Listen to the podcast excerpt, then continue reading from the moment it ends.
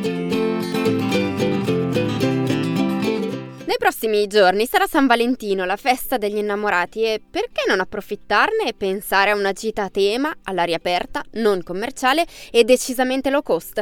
È la proposta di A Spasso nel weekend per questa settimana. Ben ritrovati da Marta Zanella. In provincia di Mantova, quasi sul confine con quella di Verona, c'è un piccolo borgo medievale arroccato su una collina e affacciato sulle rive di un laghetto a forma di cuore.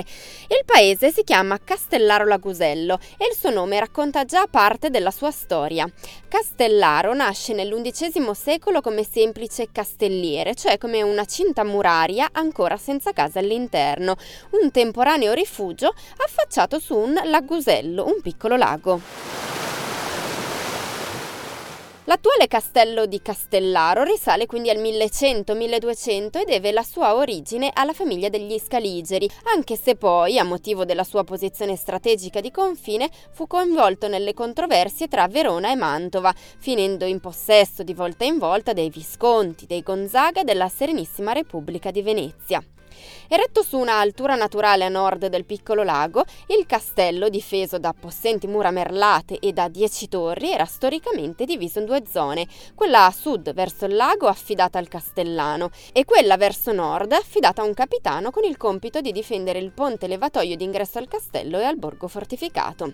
Dell'antico castello rimangono oggi quasi intatte la cinta muraria, quattro torri, alcuni tratti del camminamento di ronda e due case rustiche medievali. Nel 1600 Novecento poi il castello fu venduto ai conti Arrighi che lo trasformarono in una residenza signorile. Nel paesino, considerato tra i più belli d'Italia, si entra a piedi attraverso la porta principale col ponte levatoio, passando sotto alla torre dell'orologio, la più alta di Castellaro. Impossibile perdersi perché il borgo è percorso da un'unica via centrale che conduce alla piazzetta. Ed è proprio qui che trovate Villa Righi, che è stata costruita inglobando i resti del precedente castello feudale, persino con le sue mura di cinta. Il giardino della villa, che include anche il famoso laghetto a forma di cuore, si può visitare il sabato e la domenica, ma solo se in gruppo di almeno 10 persone.